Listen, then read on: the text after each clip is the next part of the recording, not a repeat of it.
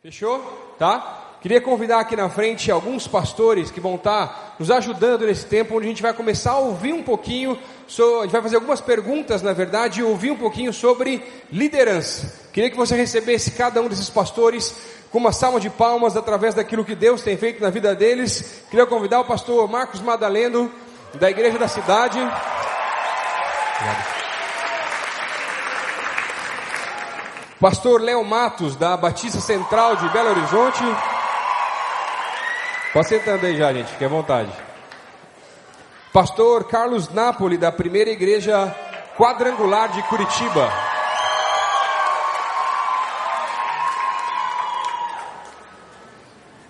Pastor Martinho, da PIB de João Pessoa.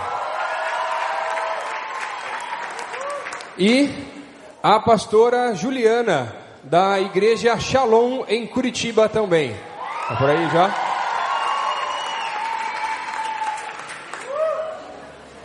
Cadê a pastora Ju? Tá aí? Cadê? Ah, tá vindo. Obrigado. Valeu, Ju. Beleza.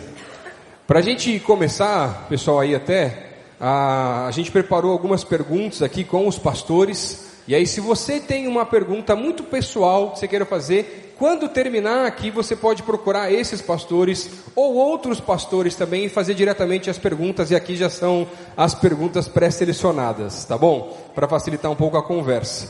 A gente não tem muito tempo, então queria pedir também que vocês nos ajudassem a serem mais objetivos. Algumas perguntas vão ser direcionadas, mas vocês podem também responder ou querer dar um, um, um toque com relação a algumas delas.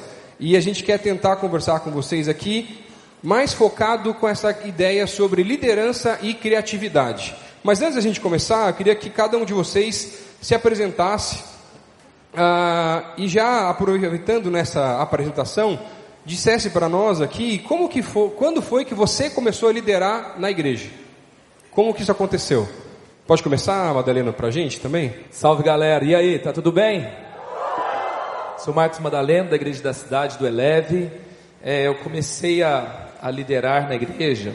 Acho que o primeiro, o primeiro momento que eu liderei foi numa célula. Estava frequentando uma célula, é, a célula começou a crescer, alguém começou a investir em mim. E aí eu fui chamado para fazer os cursos de liderança e liderar uma célula. Foi, a, foi o primeiro momento, eu não, não, tinha muita ideia do que aconteceria, qual era o meu chamado, como é que as coisas iriam acontecer, e foi a minha primeira oportunidade onde as coisas começaram a acontecer. Legal. Léo. Boa tarde, pessoal. Léo Matos, da Central de BH. Sou casado, muito bem casado, com a Lorena, pastora junto comigo. 32 anos e pai de três. João, quatro anos, Pedro, quase dois, e o Felipe com sete meses na barriga da Ló. Comecei a. a, a o Léo tá povoando o mundo sozinho, assim, né? Então, cara, entendi aquela primeira palavra de Deus registrada nas Escrituras. Sou seu fã, Multiplicai-vos e encher a terra. É, comecei liderando uma célula era ali um, um, uma pessoa alcançada naquela célula, me tornei um líder em treinamento, participei dos cursos oferecidos lá na central. Aí eu não sei se eu fui chamado, eu que me ofereci diante daquilo que Deus tinha feito na minha vida. Eu disse: Eis-me aqui, comecei a liderar uma célula e tive a graça de Deus de passar pelos níveis de liderança que tem lá na central, então de líder de célula para supervisor, de supervisor para coordenador, de coordenador para pastor de área, hoje pastor de rede lá na central. Só para ter uma ideia, qual era a idade que vocês tinham nessa época, tanto Madalena como Léo, e depois os próximos podem responder também? Eu tinha 18 anos. Quando comecei a liderar, 19. Fui chamado para ser pastor com 23. Oi, gente, sou Carlinhos, de Curitiba, da primeira IEQ. Sou casado com a Sueli, minha esposa que está aqui, pai da Alice e da Ana, que tem 5 anos, são gêmeas. E eu comecei a liderar quando eu tinha 17 anos. Eu era membro da Igreja Presbiteriana do Brasil, em Criciúma, Santa Catarina. E a gente tinha lá uma multidão de jovens, uns 13, 14 mais ou menos. E por falta de opção, o pastor pediu para eu assumir o grupo. É... Ué, tô falando sério? É o, que, é, é o que acontece em muita igreja, é verdade. Na verdade, não era falta de opção. Eu, sendo a melhor opção, o pastor pediu para eu assumir o grupo. Pensa nos outros, então, né? E... Desculpa, gente, a intimidade na mesma cidade, daí o negócio é diferente, viu? Tem algum presbiteriano do Brasil aí?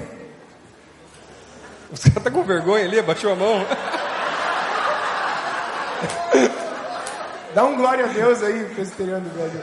E, enfim, aí eu assumi aquele grupo como um desafio, foi muito difícil, mas a partir dali eu comecei a entender é, que Deus tinha algo para mim nessa, nessa função de liderança e fui ordenado pastor é, 15 anos depois, não na igreja presbiteriana, na igreja quadrangular, é quadrangular, e sou pastor em tempo integral lá há 10 anos já. Beleza, Martinho? Meu nome é Martinho Júnior, eu sou pastor de jovens na PIB de João Pessoa. É. Sou casado com a Thaís e tenho dois filhos, o Lucas e o Daniel. O Daniel mais velho, nove, e Lucas com quatro. Eu comecei a liderar num, num ministério que começou na juventude. A gente é uma igreja, nossa igreja tem 104 anos. Quando a gente começou um trabalho com jovens chamado Diaconato Jovem. Diaconato Jovem é uma espécie de bombril na juventude, fazia tudo. E, e aí é, comecei nos diáconos jovens, depois eu liderei esse grupo com 19 anos. E aí a gente, é, na liderança do grupo do diaconato, depois fui vice-líder da juventude, líder da juventude, e a ordenação pastoral ela foi mais à frente. Eu tinha assim um anseio profissional é, na área jurídica e tal, e aí Deus me chamou já, eu fui ordenado aos 31 anos, e Deus assim desconstruiu uma perspectiva que eu tinha de futuro é, para que eu colocasse a minha vida ao Senhor, mas hoje eu não sou pastor de tempo integral. Eu concilio a atividade na Justiça Federal, é onde trabalho, e também o Ministério da Juventude.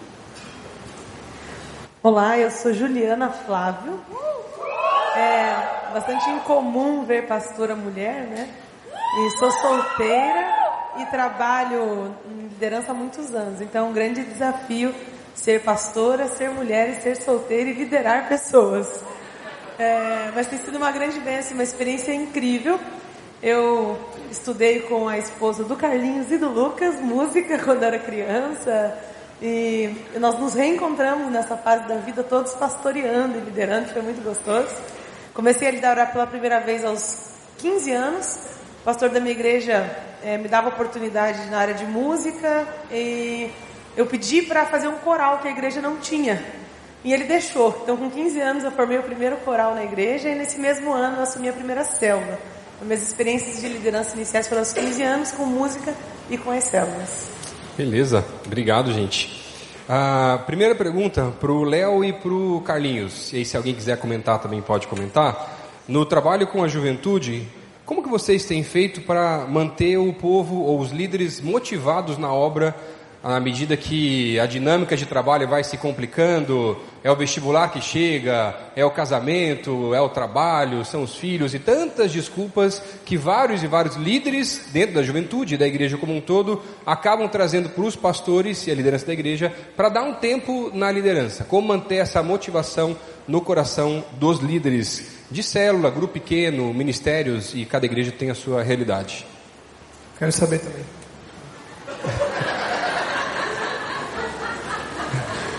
Eu acho que o primeiro passo é o exemplo. Amém? É, a nossa vida é uma referência, né? Então, você não pode pedir algo que você não dá, algo que você não fez.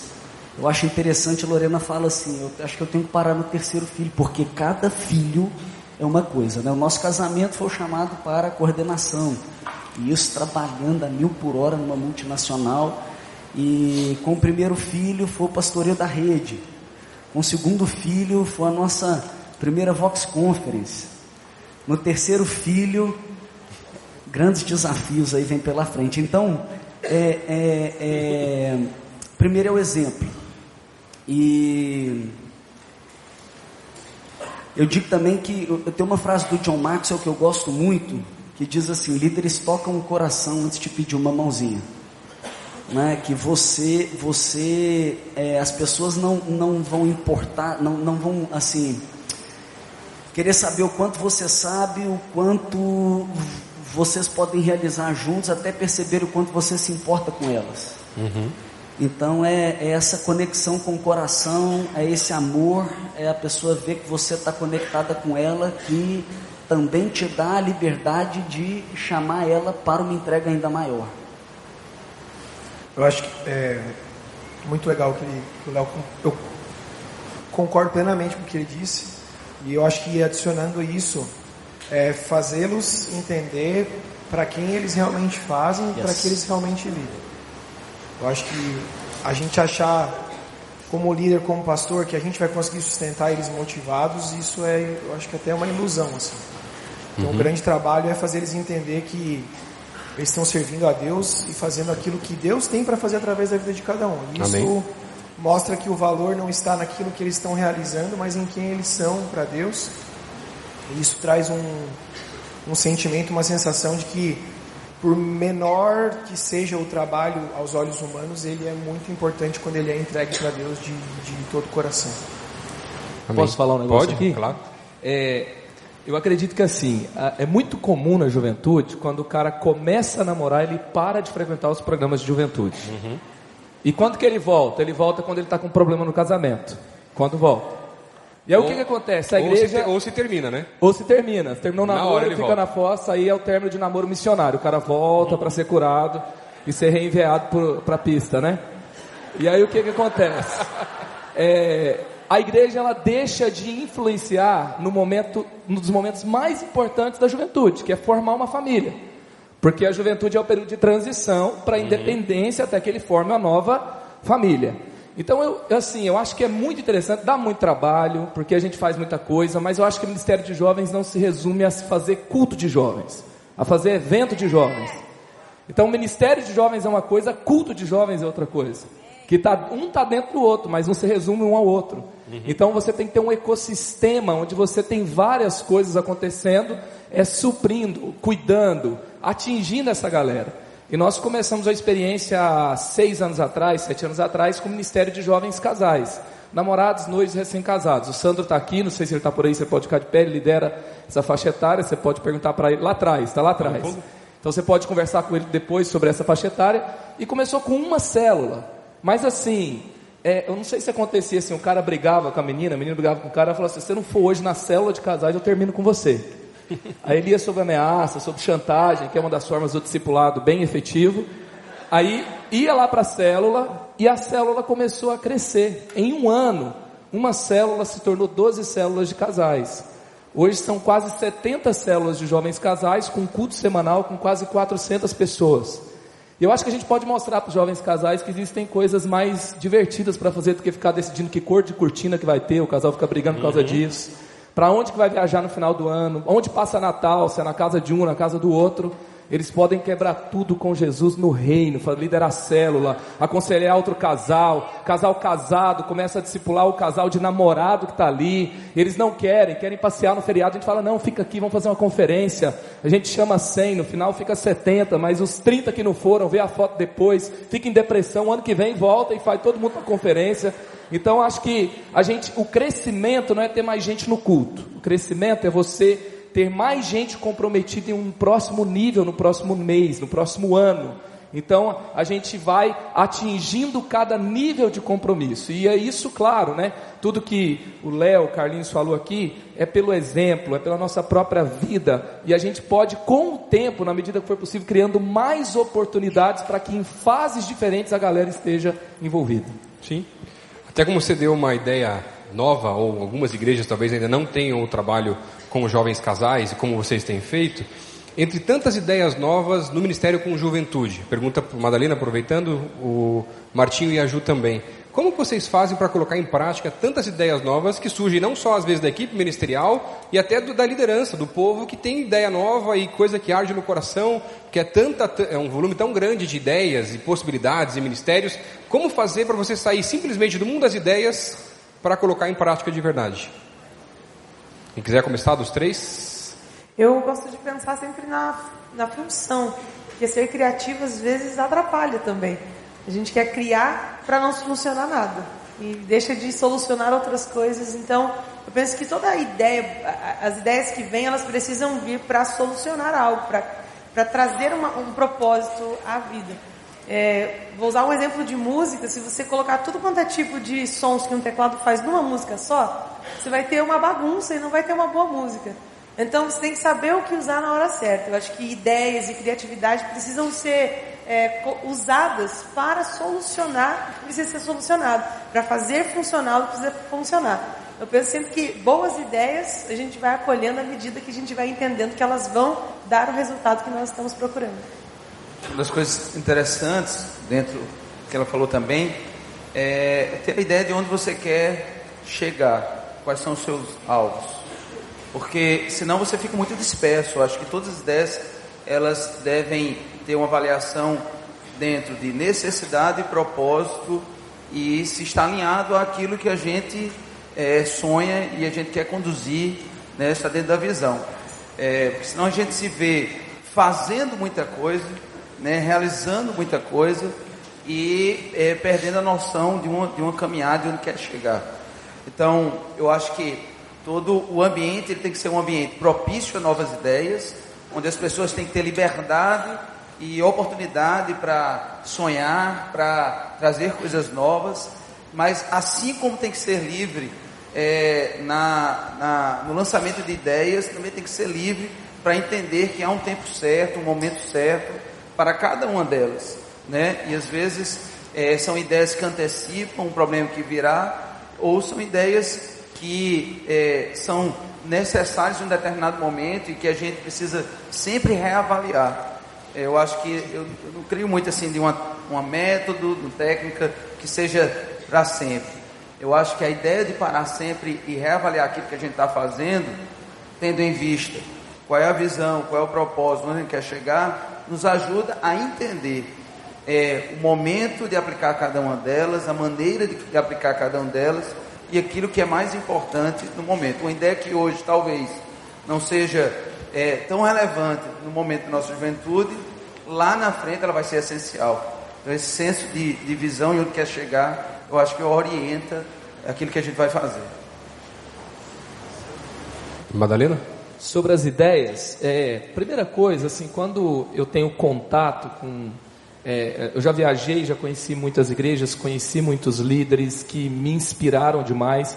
E quando eu tenho contato com muita coisa boa funcionando, eu procuro descobrir o que está por trás de cada coisa.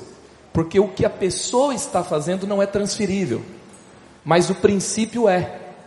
Então, assim, nem tudo que a pessoa está fazendo eu posso fazer na minha realidade, mas o princípio é se eu captar aquilo, eu vou gerar algo para a minha realidade que é resposta para o que Deus quer fazer na minha realidade. E não adianta sair copiando, porque eu, João Batista ele fala assim: eu só tenho o que do céu me é dado. Às vezes Deus deu uma coisa para o outro e não deu para mim, e eu vou ser relevante naquilo que Deus me deu. E o princípio me traz. Por exemplo, eu, muita, muita gente se inspira na Bethel. Eu fui na Bethel. E a Beta é um lugar especial, inspirador. Eu tive ideias lá.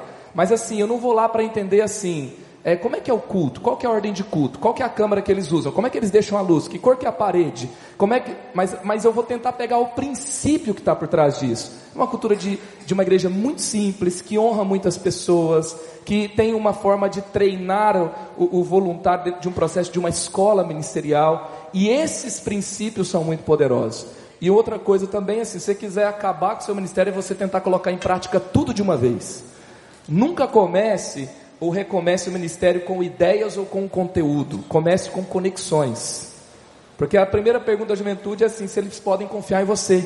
Você começa, se você focar no conteúdo e perder as pessoas, não vai dar certo. Se você focar num projeto e perder as pessoas também, não vai acontecer, não vai ter pessoas, não vai ter força e a ideia vai morrer. Então comece com conexão com Deus, comece com conexão com as pessoas, forme um time e vai aplicando de acordo com o time daquilo que Deus está fazendo na sua realidade. Amém. Para todos, agora, na verdade, vocês conseguem indicar para a gente um livro sobre liderança, fora a Bíblia, logicamente já, né, para facilitar um pouco aí para a gente, ah, sobre liderança que marcou a vida de vocês ou o ministério de vocês também? Ele não é um livro diretamente sobre liderança, mas eu indico ele, eu acredito que para um pastor de jovens é um livro indispensável, que é o livro Enraizado, escrito pelo Benny Lipscher. Não vale. Ele foi pastor 10 anos na, na, na, na Bethel, depois ele plantou o Jesus Culture, foi pastor na Escola Sobrenatural de Ministérios, ele vai falar assim, uma árvore ela não pode, ela tem muito mais raízes do que frutos. Então você precisa se aprofundar no enraizamento. Então outro livro, é um livro, já que falou que não vale.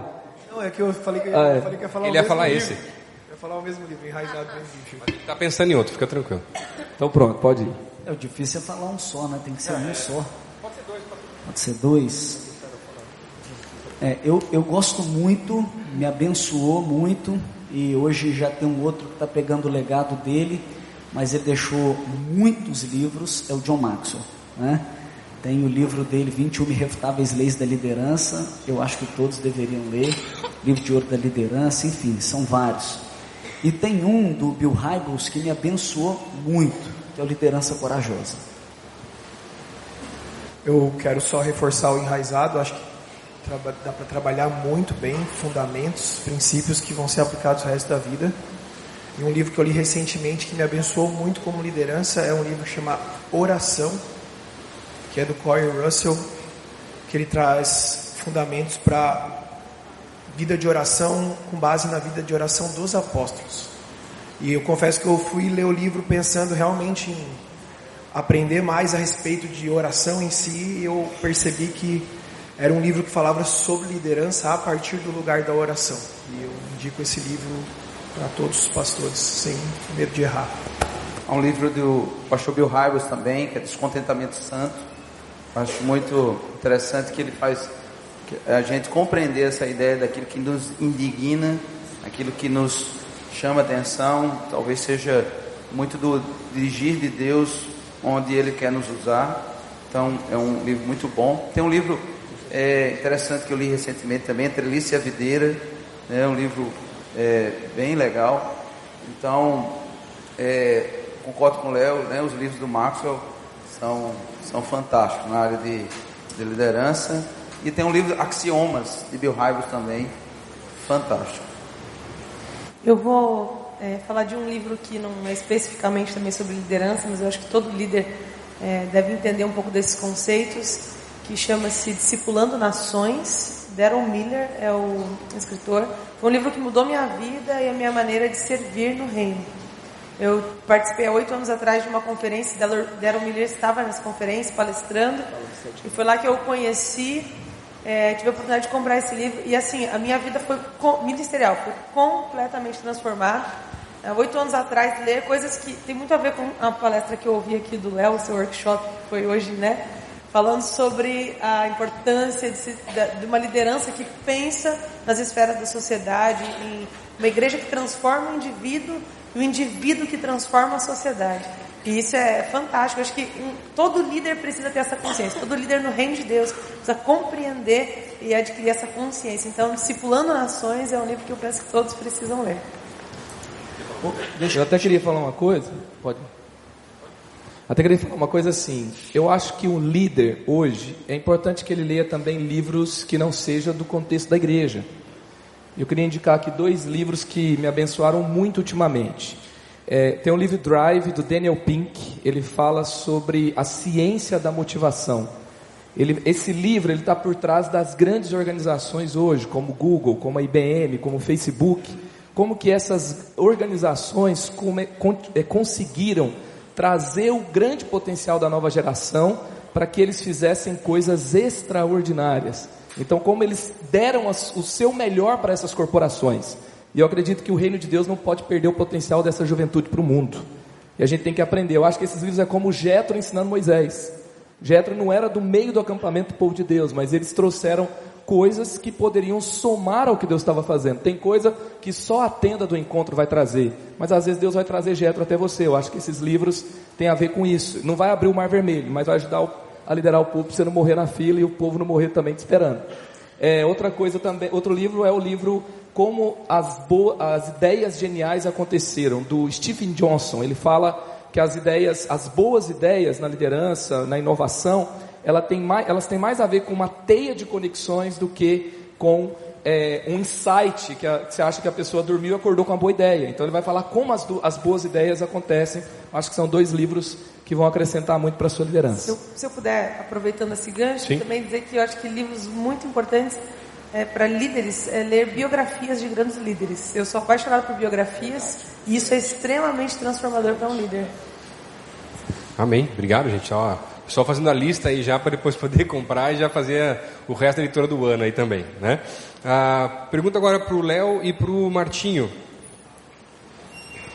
Como que vocês têm feito, ah, ou melhor, como que vocês têm conseguido trabalhar as conexões entre as gerações dentro de- das igrejas de vocês? Desde as conexões das- entre as gerações mais velhas, a juventude, até porque a gente sabe que entre as transições das faixas etárias ou ministeriais, acaba perdendo muita gente. Às vezes ele muda do culto, é a idade. Algumas igrejas eu sei que têm uma realidade diferente, você pode até explicar como funciona na tua igreja. Mas como você consegue manter essa conexão entre as gerações e nas transições não perder pessoas nesses momentos, se acontece ou quando acontece na igreja de vocês também? Aqui a gente tem experiências bem diferentes, né? Sim, por isso que eu- Tanto a- aham. Tanto a central como, como a primeira igreja. Como a vocês, a gente tem uma igreja secular, 104 anos. Nosso pastor está há 40 anos na igreja e tem gente que é mais antiga do que ele na igreja. A gente tem um- uma família lá que tem um irmão que está há 70 anos na igreja. Né? Ele já nasceu dentro daquele contexto e ainda é membro da igreja. Então você imagina a realidade né, de tantas gerações aqui. Então, assim, lá, é, uma coisa que a gente entendeu é assim: pessoas são diferentes e elas precisam ser respeitadas em relação a isso. Às vezes, a gente tem muito a ideia, assim, meio que de patronizar né, é, necessariamente a igreja. E aí parece que a pessoa que não se encaixa dentro daquele, daquela, daquela esfera, ela não é tão importante ali. Então, uma das coisas que lá o pastor ele zela muito é a consciência de que cada pessoa, dentro da sua faixa etária, da sua história, ele tem que se sentir importante na igreja, necessário e relevante. igreja. Então, é, uma- a primeira coisa que a gente trabalha é que cada faixa etária, ela não se sinta inibida pela faixa etária que vem. Haver uma relação de honra da nova geração em relação à geração anterior. Então, uma perspectiva sempre de honrar. A segunda é a ideia de que é, a nossa vida ela não é um estágio apenas. Nós sempre estamos passando de uma fase para outra. Então, o princípio que mais a gente foca na igreja, e isso é uma máxima inegociável que a gente chama lá, é a ideia de unidade. Unidade. Então, nós temos os ministérios normalmente na igreja, as redes, mas nós temos também lideranças que são transversais a todos os ministérios. Então, por exemplo, você tem um ministério de esporte, ele tem o grupo ministerial da juventude, grupo ministerial do adolescente, grupo ministerial dos homens, das mulheres. Então, esses grupos eles são geracionais, mas além dos pastores da geração, eles estão ligados a uma liderança que une todos eles.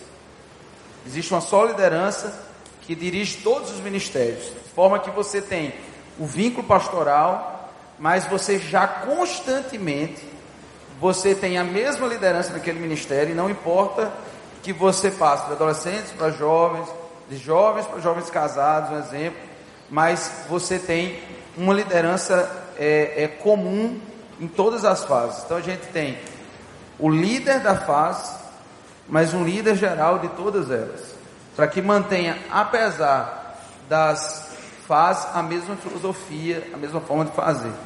Então essa foi uma forma de a gente fazer as transições e ter, sempre trabalhando a ideia de unidade. Eu vou resumidamente compartilhar aqui como é feito lá na Central Luxemburgo, a rede que eu tenho a honra e o privilégio de liderar, chamada Rede Awake. É, a nossa rede, ela tem, ela é liderada por sete casais. Esses casais são casados e cada casal então representa ou lidera um grupo de uma faixa etária, de um perfil. Mas como que começa uma área? Tá? Então eu estou liderando esses sete casais. Tem dois deles aqui, Rodrigo e Kate. Tem também Davi e Carol, estão aí junto conosco. E eles, eles quando a, a, a, turma deixa de ser criança, eles passam por uma turma chamada conexão. Essa conexão está mudando a mentalidade deles, eles deixam de ser então criança e tornam adolescentes. E a partir então do conexão, uma área é gerada. Quando uma área então é gerada, uma área, é, vamos dizer assim, de adolescentes, eles têm os seus é, 13 anos, vamos colocar assim, nós estamos dizendo que tem 150 ali numa primeira área. Hoje eles estão com 13 anos, hoje eles são 150. Só que esse pastor, ele está acompanhando essa turma não para daqui três anos eles passarem por uma transição, ou quando tiverem 18 anos passarem por outra transição. Ele vai acompanhar a transição de vida daqueles meninos. Então, se hoje eles estão com 13, daqui 5 anos ele está com a mesma turma, só que a turma já está com 18. E daqui 5 anos, ou seja, se ele permanece na liderança em 10 anos, ele está com a mesma turma que antes estava com 13, agora está com seus 23. Está entendendo? No decorrer do tempo, essa turma vai crescendo. Então, com isso, ele consegue trabalhar o pastoreio da transição de vida daquele grupo ele, ele, ele, ele, ele não perde a turma, porque ali, vamos dizer assim, uma área nossa acompanha a galera que hoje está com 15 anos. Daqui três anos eles não vão ter que mudar para um outro pastor que vai receber uma turma que não conhece eles. Naquela turma, quando eles estão ali com seus 17, eles estão no topo da liderança para eles irem para uma outra turma onde eles não são ninguém, não. É o mesmo pastor que daqui três anos está com a mesma turma, só que ele tem até a possibilidade de trabalhar com alvos, de querer alcançar aquele grupo. Então o grupo vai crescendo. Então, à medida que essas, essas áreas vão surgindo, eu também vou ali na outra ponta liberando algumas áreas que já se tornarão então uma área plena, né? vamos dizer assim, de adultos, famílias. Então a, a, a, a rede ela, ela acompanha a transição de vida das pessoas. Né? Então ele não vai mudando de ministério. E a gente tem visto muito benefício em trabalhar dessa forma, né, com o vínculo que é gerado com aquele coordenador, com as referências, e cada área, então, junto com o seu coordenador, ele estabelece algumas ações para alcançar as necessidades daquele público. Então, se hoje ele está trabalhando com a galera que tem 20 anos, ele está trabalhando uma mentalidade de universitários, daqui a pouco ele já vai com a mesma turma dele trabalhar algumas questões de jovens profissionais né? Então vai bem nessa linha. Então cada coordenador vai ao encontro das necessidades do grupo que lidera e vai acompanhando então a transição de vida deles. Ao invés deles transicionarem, o pastor vai, o, o coordenador vai se adequando para alcançar as necessidades daquele público. Beleza. Comentar alguma coisa? Ah, duas coisas muito importantes na liderança são a, o princípio da honra com os mais velhos, né? logicamente, e também a submissão. Queria perguntar para o Madaleno e para o Carlinhos, como é vocês têm trabalhado isso na igreja de vocês, na conexão de vocês agora, falando de vocês, com os pastores sêniores da igreja de vocês, né, no trabalho da juventude? Bom, eu acho que é muito importante a liderança da juventude, a, o time de jovens, entender que a igreja, o modelo da igreja é uma família. Então, é, às vezes a, igreja, a juventude quer mudar todo o ambiente porque não se identifica com o ambiente da igreja como um todo. Mas você não precisa mudar a casa toda para você se sentir bem na casa. O adolescente tem o quarto dele. Então ali além de ser uma meia fedida no meio do, do quarto dele, ele vai ter um, um pôster do Star Wars, ele vai ter o videogame dele, ele vai ter as coisas dele. E vai ter, é interessante eles entenderem que eles, eles terem um ambiente na casa é muito importante, eles saberem que eles são parte desse ambiente. Entendendo também que é uma família, entender que é, existe paternidade espiritual. Então a gente tem uma história na Bíblia muito importante que eu acho que é uma chave para a juventude da igreja. Você tem Elias e Eliseu.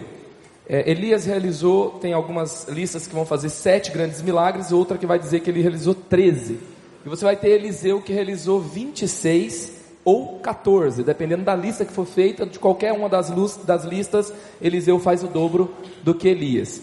E aí depois você tem Elias que tem um discípulo chamado Geazi, esse discípulo, ele falha ele, ele, ele não se conecta com o coração de Eliseu e ele falha nessa transição. E aí então ele, ele fica leproso e, e, e perde a, o fio da meada ali. E aí depois que Eliseu morre, tem um soldado que cai na, no, na, onde Eliseu foi enterrado. O último milagre dele foi esse: que quando ele cai no chão onde Eliseu foi enterrado, ele levanta de volta e ele ressuscita. O que, que significa isso para mim? Que Eliseu ele morreu com unção nos ossos. Por quê? Porque não teve uma geração que recebeu a unção que ele poderia transferir para a próxima geração. E Eliseu foi aquele que recebeu, ele, ele, ele se conecta com Elias e fala: Eu quero o, o, o, dobro da sua unção profética, eu quero ser o principal herdeiro do teu espírito profético. Ele não foi chamado para isso, ele escolheu isso. Então não importa se você foi chamado para isso, se você foi colocado perto. Elias tenta se separar de Eliseu por três vezes. Eliseu fala, Eliseu fala assim: de maneira alguma, juro pelo nome do Senhor que não te deixarei só. Não era uma decisão de Elias estar com Eliseu, era uma decisão de Eliseu estar com Elias. Poderia ter sido uma trilogia como Abraão, Isaac e Jacó, poderia ter sido Eliseu, Elias e Geazi. Eu quero me conectar com os meus pastores. Gente, não tem nenhuma família que concorda com tudo, mas a gente não desiste de uma família porque a gente se, desiste, porque a gente se decepciona com ela. Eu não desisto de, do, do meu pai porque eu não concordo com ele. E a igreja, se a igreja de fato tem valor para nós, se ela de fato é uma família, nós não vamos desistir da nossa igreja, da nossa conexão, porque a gente concorda, porque a gente não concorda. Aliás, é, essa, essa falha geracional é por causa da vaidade do nosso coração. É por causa da dureza do nosso coração, porque assim, é, vai ter conflito, tudo, o maior teste do pertencimento, da honra, é quando você se decepciona, porque de longe tudo é bonito, Pega a igreja mais legal que você fala, não, essa igreja está com som mais forte, vou para lá. Vai para lá, você vai ficar impressionado. Nossa, uau, me converti de novo. Daqui um ano, dois anos, você me conta como é que tá. Aí você vai mudar de igreja de novo, de pastor de novo, vai, vai acontecer o quê? Aí você abre uma igreja, vai ter problema com a sua equipe. E assim vai. Então, ou a gente se resolve, a gente vai ter problema em qualquer lugar. Então, vamos nos resolver para ter conexão com a nossa família espiritual. E eu decidi que o meu pai espiritual não vai morrer com o som nos ossos. Eu quero me conectar com ele para ser herdeiro do que ele carrega, para que eu não comece do zero e eu comece do teto aonde ele está terminando.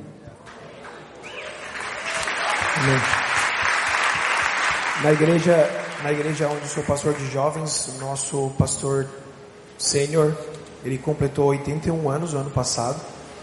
Ele é, ele é pastor titular lá há 47 anos, se eu não me engano. E hoje o filho dele é, lidera a igreja junto com ele, né? Então a gente tem uma geração lá com 80 anos, o pastor Silas, filho dele, com ali com 50, e eu tenho 30, 34.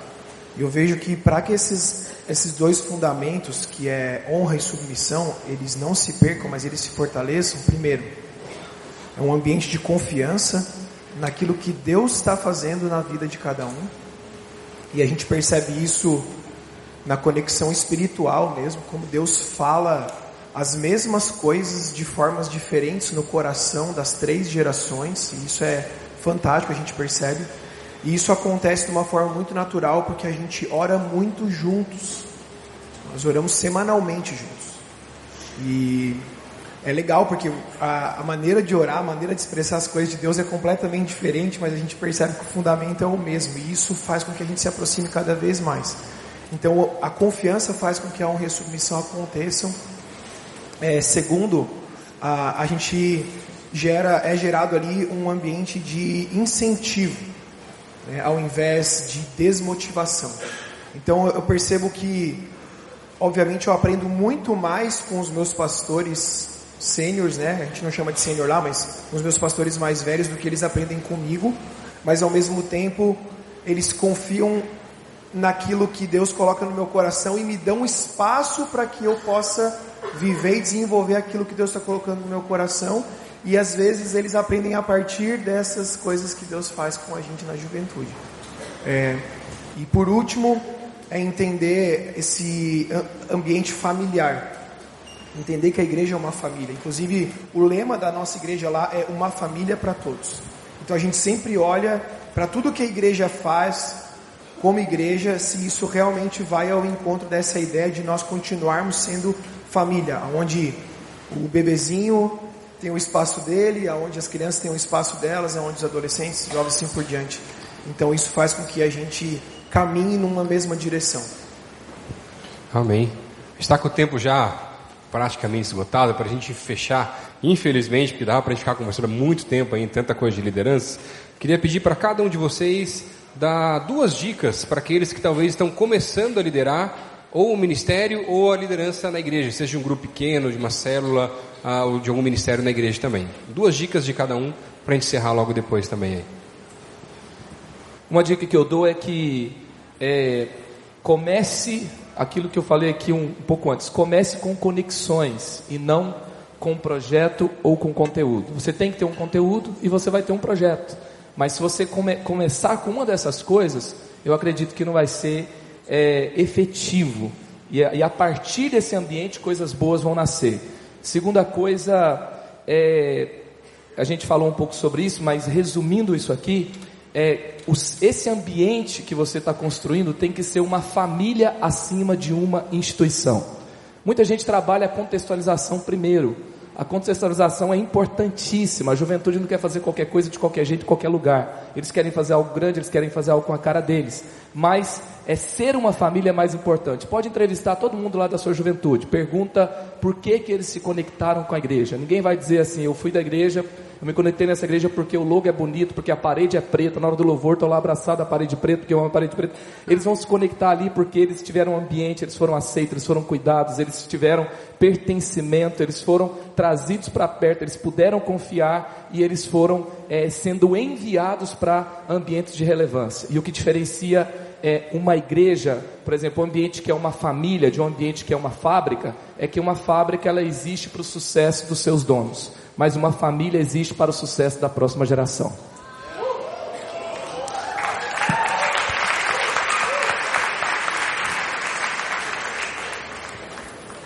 Competência é muito importante. Você entender, você dominar, você saber, né, ler. Então você tem que ter competência. Mas competência não é tudo. O, o, o relacionamento ele é fundamental né? Você tem que se conectar. As pessoas elas, elas confiam em quem é amigo, né? em, quem, em quem tem relacionamento, em quem tem proximidade. Então, a competência é importante, o relacionamento é importante. Né?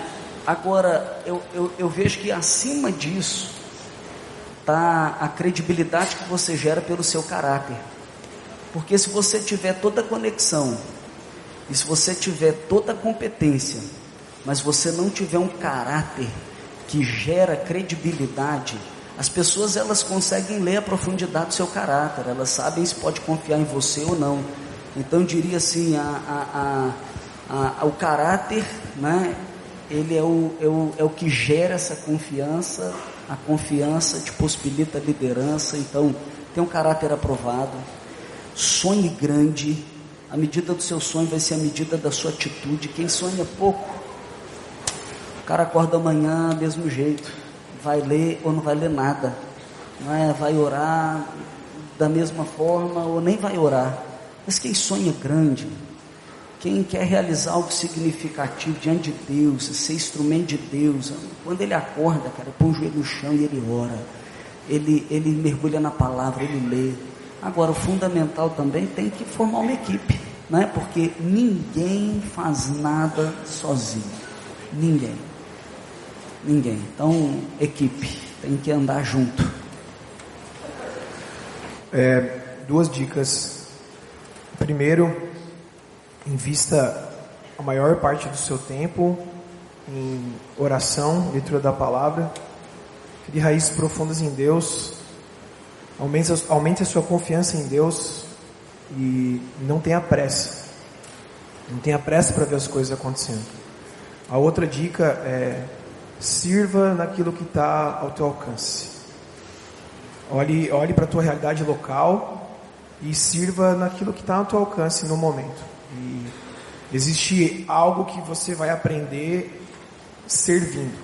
Você pode ler todos os livros de liderança, todos os livros de formação de equipe, mas se você não colocar a mão na massa, você vai ser um servo inútil. Então, olhe isso, seja fiel no pouco para que o Senhor realmente possa te levar ao muito e para daí, com a disciplina de oração e leitura da Bíblia, quando você estiver no muito, você vai continuar sendo o mesmo cara fiel ao propósito de Deus. em todo o tempo. É, quando o Léo estava falando, eu aqui reitero, foi até um, aquilo que eu estava falando no workshop. Há um filósofo espanhol que diz o seu caráter é um presságio do seu destino. Então, é, não há liderança de longo prazo se você não investir no seu caráter. É, eu acho que liderança não é como um meteoro que você vê e passa. Liderança de sucesso é uma liderança que consegue formar uma sucessão. Então, invista profundamente no seu caráter, é, com tempo, com qualidade, não perca a sua essência. A essência de que, que lhe levou a, no início. É, uma das coisas que me chamou muito a atenção na primeira mesa que eu participei do GIM, lá na PIB de Curitiba. Ouvindo o pastor Pascoal Piragini e tantos. A gente vai assim com a sede de ouvir os sênios, né? Aquilo, pessoas experimentadas. E o que mais me chamou a atenção é que todos eles falaram da simplicidade de uma vida de oração, de uma vida simples e essencial com Deus. Você nunca será um líder público se você não for um cristão sincero no secreto. Então, é, não deixe que onde Deus lhe levar, é, não deixe que nada roube de você a essência de como você começou. Porque se você conseguir preservar isso, eu creio que Deus vai levar a lugares altos, mas você não vai deixar, você não vai perder aquela paixão que te incendiou desde o princípio. Eu vou falar de equipe e de limites. Acho que são duas coisas importantes e queria dizer que para mim a equipe precisa ser aquela equipe que ama a Deus, que tem o caráter de Cristo e que está disponível ao Espírito. Esse é um filtro de uma boa equipe. Para mim, para um líder cristão precisa disso e limites. Que os limites, os limites sejam sempre tudo para Deus, tudo através de Cristo e tudo por meio do poder do Espírito. Uma boa equipe com limites. São duas dicas que eu penso que podem contribuir bastante. Amém. Amém. Obrigado, gente, por cada uma das palavras nesse momento aí. Um salve de palmas aí, gente. Obrigado. Glória a Deus pela vida de cada um de vocês. Que os ministérios de vocês possam crescer cada vez mais para a honra e glória do Senhor Jesus, como também de cada igreja aqui representada. A gente está terminando essa sessão.